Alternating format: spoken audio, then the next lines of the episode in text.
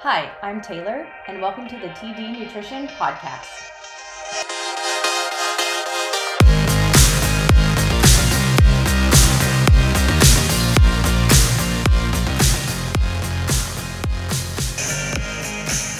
So, today we're going to be talking about gut health, and it probably feels like you hear about gut health everywhere. Like it almost feels like it's kind of like a buzzword. Like commercials now have it for yogurt. Like it's good for your gut health.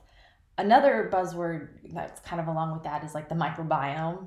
Um, that that's a big topic that's used now, and that's because um, in 2008, people researchers um, began to study our microbiome, and it's a new area of focus, but scientists are quickly finding that the bacteria we have in our digestive tract matters. And it matters a lot more in living a happy, healthy life than we ever thought it did prior. 70% of our serotonin, which is like the happy hormone that makes you feel happy, is produced in the gut. So if your gut's off, then you may not feel as happy as you could. So, I'm going to begin giving you more background on what gut health is, and then I'm going to jump into some other topics related to gut health. So, I'll talk about what harms our gut health, symptoms of gut health imbalance, and then I'll talk about common diagnoses that you may get that means you have gut health imbalance. And then the last thing I'll talk about is things we can do to repair our gut health. So I'll start with what is gut health. Um, so, gut health basically is referring to the microbiome, and the microbiome is the collection of bacteria that lives in our small and large intestines. Uh, and gut bacteria, you know, that's what affects our moods and behaviors. And our microbiome, it's a collection of genes that are encoded um, within all those microbes and it's often referred to as the second genome. And our first genome is our DNA sequence. And um, because no two DNA, DNA sequence are identical, uh, no two gut microbiotas are identical. So think of the microbiome as our body's internal fingerprint. It's unique to us. Um, our microbiome, it's able to make up for deficiencies that we have in our first genome, our DNA. So if you're predisposed to something because there's a weak point in your DNA, your gut health can actually make up for those weak points if it is cared for properly. Our gut health even plays a role in how strong our immune system is.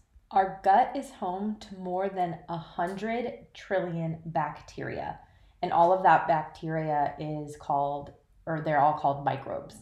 There's 10 times more bacteria in our gut than there are cells in our body. So you can kind of see that it actually is pretty important. The average American adult has about 1,200 different species of bacteria living in the gut. And that, that does seem like a pretty big number. But if you take that number and you compare it to people who live in the Amazons of Venezuela, they have about 1,600 different species of bacteria in their guts. So, what we're finding is that modern day technology, since over the past 50 years, it has resulted in our grocery store shelves being filled with highly processed, overly sweetened, calorie dense foods that are usually stripped of dietary fiber and they're even sanitized to prolong their shelf life that when you your diet when it consists of most of these foods it represents a huge deviation from what we have eaten over our evolutionary history. And because we're not really designed to eat foods like that it's starting to kill off our all the different species of bacteria living in our gut so to give you a better understanding of what a fully functional microbiome might look like um, we can look at the last full time hunter gatherers in Africa. They're a tribe called the Hadza, and the Hadza's diet and microbiota provide the closest modern day approximation to that of our ancestors before the introduction of agriculture.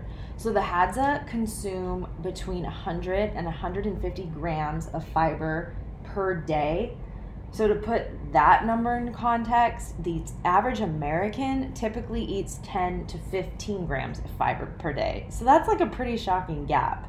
Um, and fiber is something that feeds um, all the microbes in our gut. So, like, we wonder why our bacteria is dying inside our microbiome. It's like, well, look at look at our fiber intake when it you know should be 100 grams, and we're getting as much as 15 grams.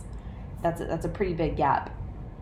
So, the Hadza's microbiota houses a much greater diversity of microbes than um, our microbiomes today uh, this author, Giulia Enders, she wrote a book called Gut, and it's actually a really, really good book. And the way she breaks everything down is super easy to understand. Um, so I definitely recommend reading it if you're looking for a book to read about gut health.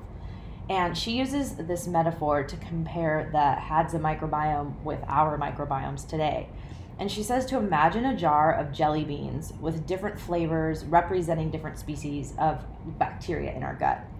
So the Hadza hunter gatherer microbiome, their jar of jelly beans is filled with many different colors and flavors, even some super unusual ones that might be really rare.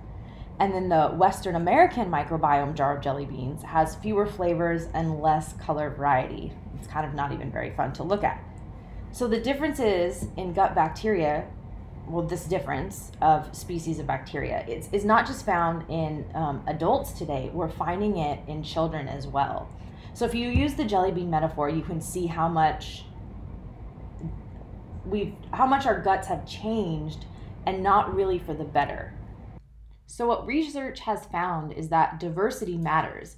Diversity in our gut can be a buffer against getting seriously sick, like developing various diseases, cancer, how well we can fight off a virus, maybe like COVID, the flu.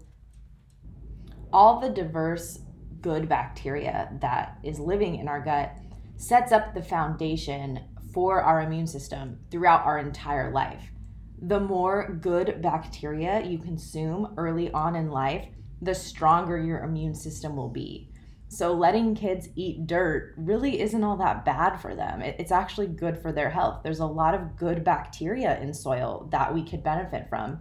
Now, obviously, like you don't want to do it with just any dirt. Like if you're planting flowers and you have organic potting soil, that's going to be like the best possible soil to do that with. So, if we know that diversity in our gut is affected um, as children, we now know that it's even affected from the day we're born so, if you were born via C section or you were born vaginally, that is going to have a huge impact on the foundation of your gut health. So, babies that are born vaginally, when they're coming out of the birth canal, they swallow their mother's fluid during the birthing process. And that fluid contains a lot of good bacteria, which helps their immune system and is the foundation for their microbiome. So, when you're born via C section, you don't get all that fluid from the birth canal and therefore you're starting day off at a bit of a disadvantage. Now, it's not until recently that we realized how important the fluid in the birth canal was for infants to swallow. So nowadays, if a mother has to get a C section, they will take the fluid from the birth canal and feed it to the baby so that they do get those bacteria because we're now seeing how important it is. Um, but before we didn't know that, so the doctors weren't weren't doing that. Also, another contributing factor at an early age is whether or not you got breastfed by your mother. So, breast milk contains good bacteria that we need as infants to set up a healthy gut and immune system as well. If you weren't born uh, vaginally and you weren't breastfed as a baby, it doesn't mean that you are like doomed. It just means that you have to take extra care of your gut health and just be aware because you may be predisposed to having gut health imbalance as well as you might have a bit of a weaker immune system. And so that's probably something that you just need to address and kind of work towards strengthening so that you aren't at so much of a disadvantage anymore. So now that I have given you um, some background on gut health, I'm going to start talking about what harms our gut health. I mean, I've already kind of touched upon that a little bit as far as um, you know as infants and um, with our um, the microbiome being so different from what it has been in the past but now i'll get into more detail about specifics uh, on things that we do probably daily that harm our gut health. So, I'm going to start with processed foods. So, the diversity in our gut gets diminished the more processed foods we eat and the more foods we eat containing preservatives.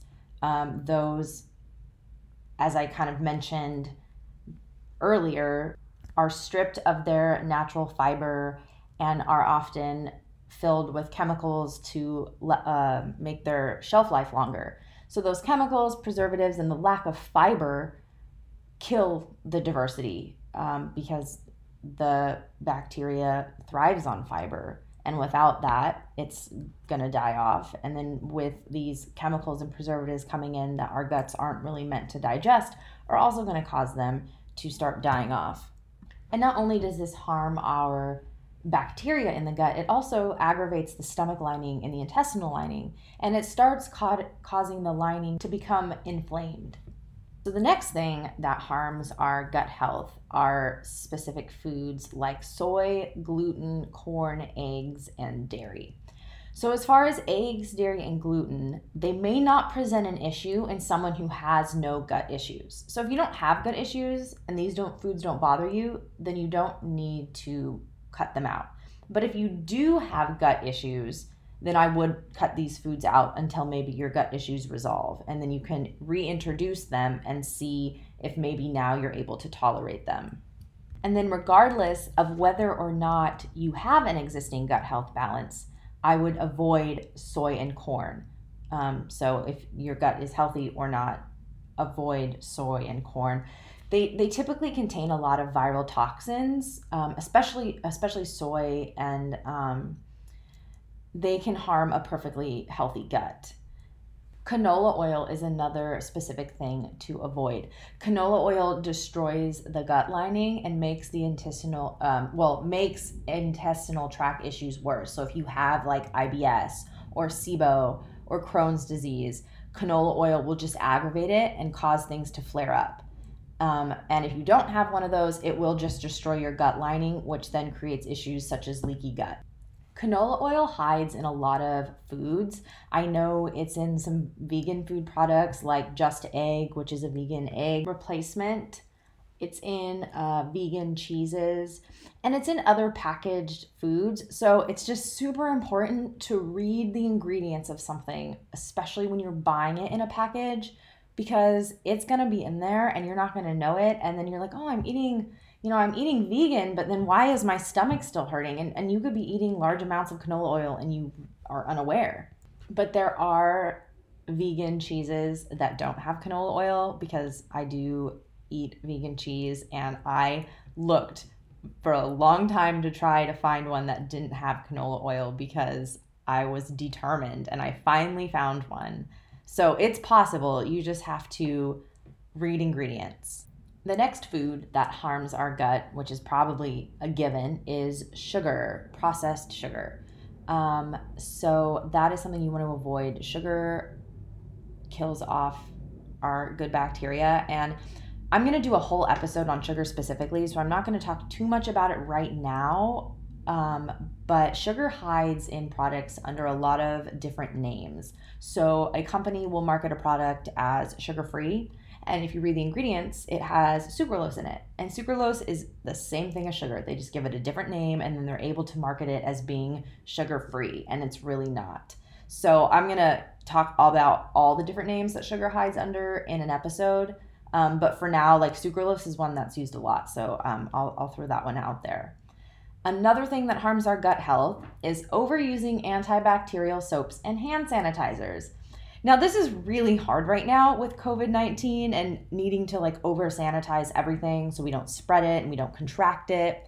But hopefully, when um, we can kind of get some normalcy again and we don't need to over sanitize things, we can keep this in mind because the more you over sanitize especially your hands you're you, are you are killing off good bacteria that lives on your hands because there is good bacteria living on our skin and when we eat we eat that too and we need that and when you sanitize and use antibacterial soaps it kills just everything on your hands and on surfaces and some of that is important at maintaining a certain healthy immune system so it is kind of a bummer, especially with kids. It's, it's don't over sanitize around kids because they are developing an immune system. They need to be exposed to some level of bacteria.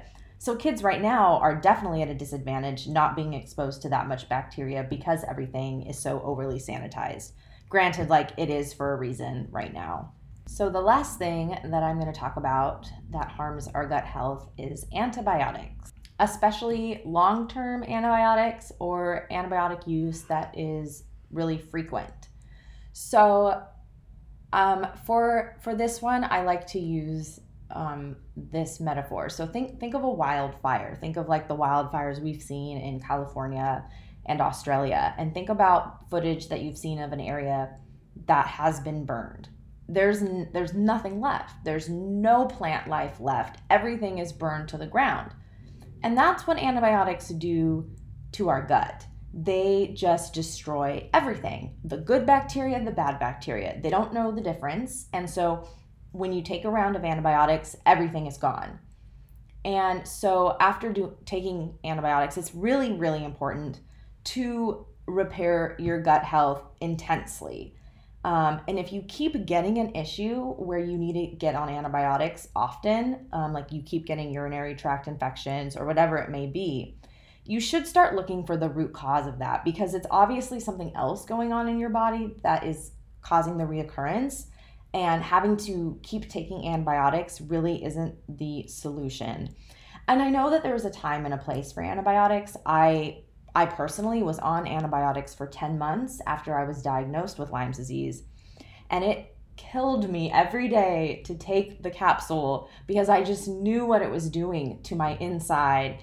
But at the same time, I wanted to get better and I had to take it. So after after being on it for 10 months, I ended up begging my physician to let me take a break or get off of it. And that was where I knew my body better than my doctor. And so I had to discuss like her thoughts as far as me getting off of it.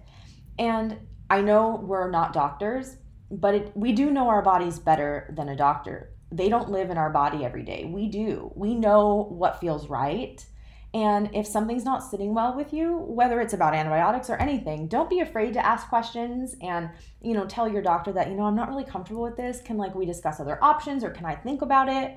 Because it ultimately at the end of the day it is our body. And so that's what I did with my doctor. I, you know, explained how I really just didn't feel that I wanted to be on them anymore. I wanted to try to kind of go the more nutrition route and see if I could help manage my Lyme's disease that way and um, if I absolutely had to, I would get back on the antibiotics, but I wanted to try getting off of them. And six months after I got off of them, I was finally in remission and I felt so much better, even just shortly after getting off of them. So that's just like a good lesson aside from like talking about antibiotics, but just that, you know, don't be afraid to question your doctor because again, it, we know our bodies better than anyone else ever can. Next, I'm going to give a list of symptoms of gut health imbalance. Um, there, these are just a few of them. I mean, there's there's so many. The list is really long, but these are the top ones that most people feel if something's going on in their gut. So you'll feel bloating after you eat something, anything, constipation or diarrhea or both, eczema or psoriasis. A lot of times, um, uh, having a skin condition is a sign that you have gut health imbalance. Um, our skin is the largest organ in our body, and it is a good teller of what is happening underneath the surface. So if you struggle with eczema and psoriasis and you really can't figure out like what the root cause is, I mean, you might have something going on with your gut.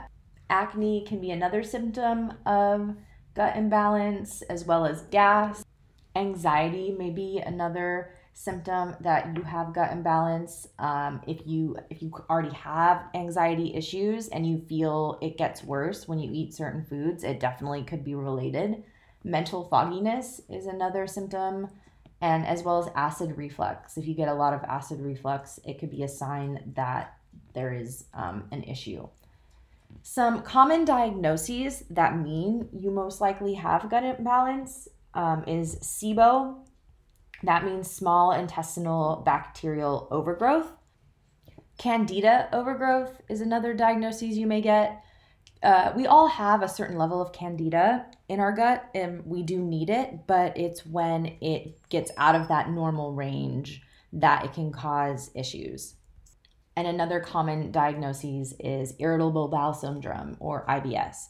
A lot of times, if you have some tests done because you're experiencing symptoms and nothing serious shows up on the test, doctors will give you the diagnosis of, oh, well, you just you have uh, IBS.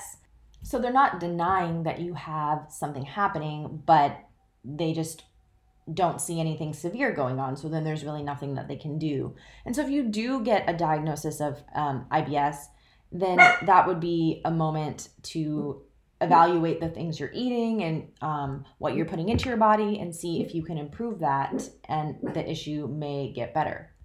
So, now let's talk about repairing gut health, things we can do to help repair our gut health. So, the first thing that you can do is sit down when you're eating the the more stressed you feel or the longer you're staring at your phone or your laptop your your posture is is compromised and you start to slouch down and when this happens all your organs in your body are being pushed down and things like digestion become harder for the body so it's so important to allow your body the best possible setup for good healthy digestion so that you don't get backed up bloated gassy or acid reflux so how we sit while we're eating is so important to, you know, reduce the presence of these things.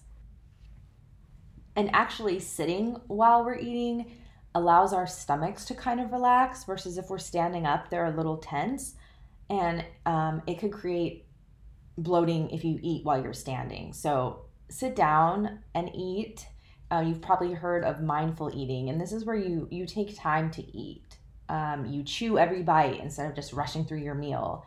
And part of mindful eating includes having good posture while you eat. So sitting down, sitting up straight, and enjoying your meal and not just rushing on to the next thing. And I know that can be hard, um, but it's probably easier to sit down while we eat now that most of us are working from home. We're not like eating on the go and things like that.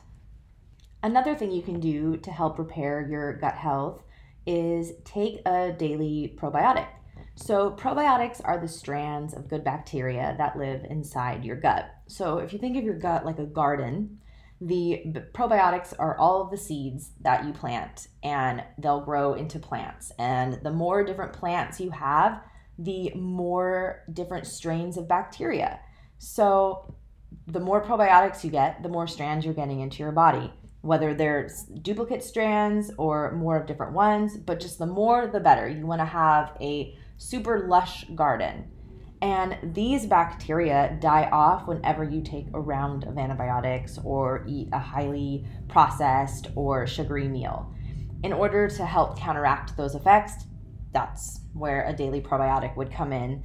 There's there's a lot to think about when picking a daily probiotic. I will actually be doing an episode on probiotics next week. Another thing that is really good in helping repair our gut are prebiotics.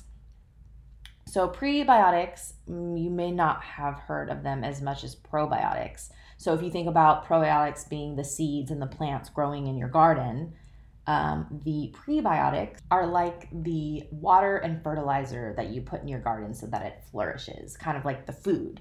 So if you are taking all of these probiotics um, and you aren't eating any foods that are prebiotics, those probiotics aren't going to have anything to eat and they will die off. So prebiotics are just as important, if not more important than probiotics, because prebiotics feed existing gut bacteria as well, not just like ones that you take in your probiotic um, supplement. So, prebiotics um, not only nourish all the good gut bacteria, but they also help improve our digestion. They reduce inflammation in the body. They support our immune function. They improve cholesterol levels. They lower the risk, risk um, for weight gain and obesity. So, they play a role in a lot of other things. I am going to go through a list of great food sources of prebiotics because you can't really take a prebiotic supplement. It, it pretty much comes from what we're eating. Um, so, most most any fresh fruit or vegetable will be a prebiotic to our gut. Um, and so I'm going to name off some of like the top ones. Um, and then it's important to know that when buying produce, um, to know when to buy organic and when it doesn't matter. So if you're familiar with the Dirty Dozen list, I, I don't have that in front of me right now, and I should just have it memorized to be completely honest, but I don't. Um, anything that's not on the Dirty Dozen list, it's okay to buy conventional, but if it's one of the 12 foods on that list, you do need to buy it organic. Um, and another good rule of thumb, if you can't remember the list either, is if you're going to be eating the entire fruit or the entire vegetable, skin and everything, buy organic. Um, but if you're not eating the skin, such as a banana or an avocado, it's okay to buy conventional. Here are some good foods berries, grapefruit, nectarines, peaches, watermelon, oats, cashews, flax seeds, hemp seeds, pistachios, artichokes, asparagus, chicory, fennel, garlic, green peas, jicama, onions, potatoes, black beans, garbanzo beans, kidney beans, lentils, and navy beans. And these are just the top prebiotic foods. There are a lot more. Just anything that you're putting into your body is a prebiotic food because it's going to be digested by your stomach. So just think, you know, what is going to benefit all of the microbes in my stomach? And typically that will be whole fruits and vegetables. So another thing that repairs our helps repair our gut health is exercise. So there are certain types of exercise that help increase blood flow, which stimulates our digestive system and our bowels. So exercising for 30 minutes a day, at least five days a week, will improve our gut and just your overall well-being as well. Um, but it will have a positive impact on your gut. So, um, exercising even helps to increase the diversity of bacteria in your gut. So, the more bacteria diversity, the stronger and healthier immune system you will have. And exercising even helps to reduce inflammation, constipation, bloating, which those are also all signs of gut health imbalance. Some specific exercises to support good digestion are things like yoga, Tai Chi, walking, running, cycling, or jumping rope. So, if we didn't need another good reason to exercise, here's one. So, that's pretty much everything um, about gut health that I was planning to cover. Um, I am going to wrap up with a couple little interesting points. Um, there's something called the gut brain axis. And this basically means that our gut is strongly connected to our brain. It's almost like a second brain. Um, and so, if our brain is feeling stressed or anxious, um, it is going to impact our gut. Uh, and studies have, have proven that. So, if you're feeling really stressed and you wonder why your your gut health seems to be worse than it was last week when you were super calm, that's why our, our minds are strongly connected to the gut. Um, you also have probably heard the term gut feeling or listen to your gut um, those actually have meaning and they mean that our guts are our second brain. They control our mood and our behaviors. And so it is a very accurate saying, as funny as we have may thought it to be, there is truth behind it. So thanks for listening to me talk about my, one of my favorite topics, gut health. Um, and I hope you tune in next week when I talk about probiotics.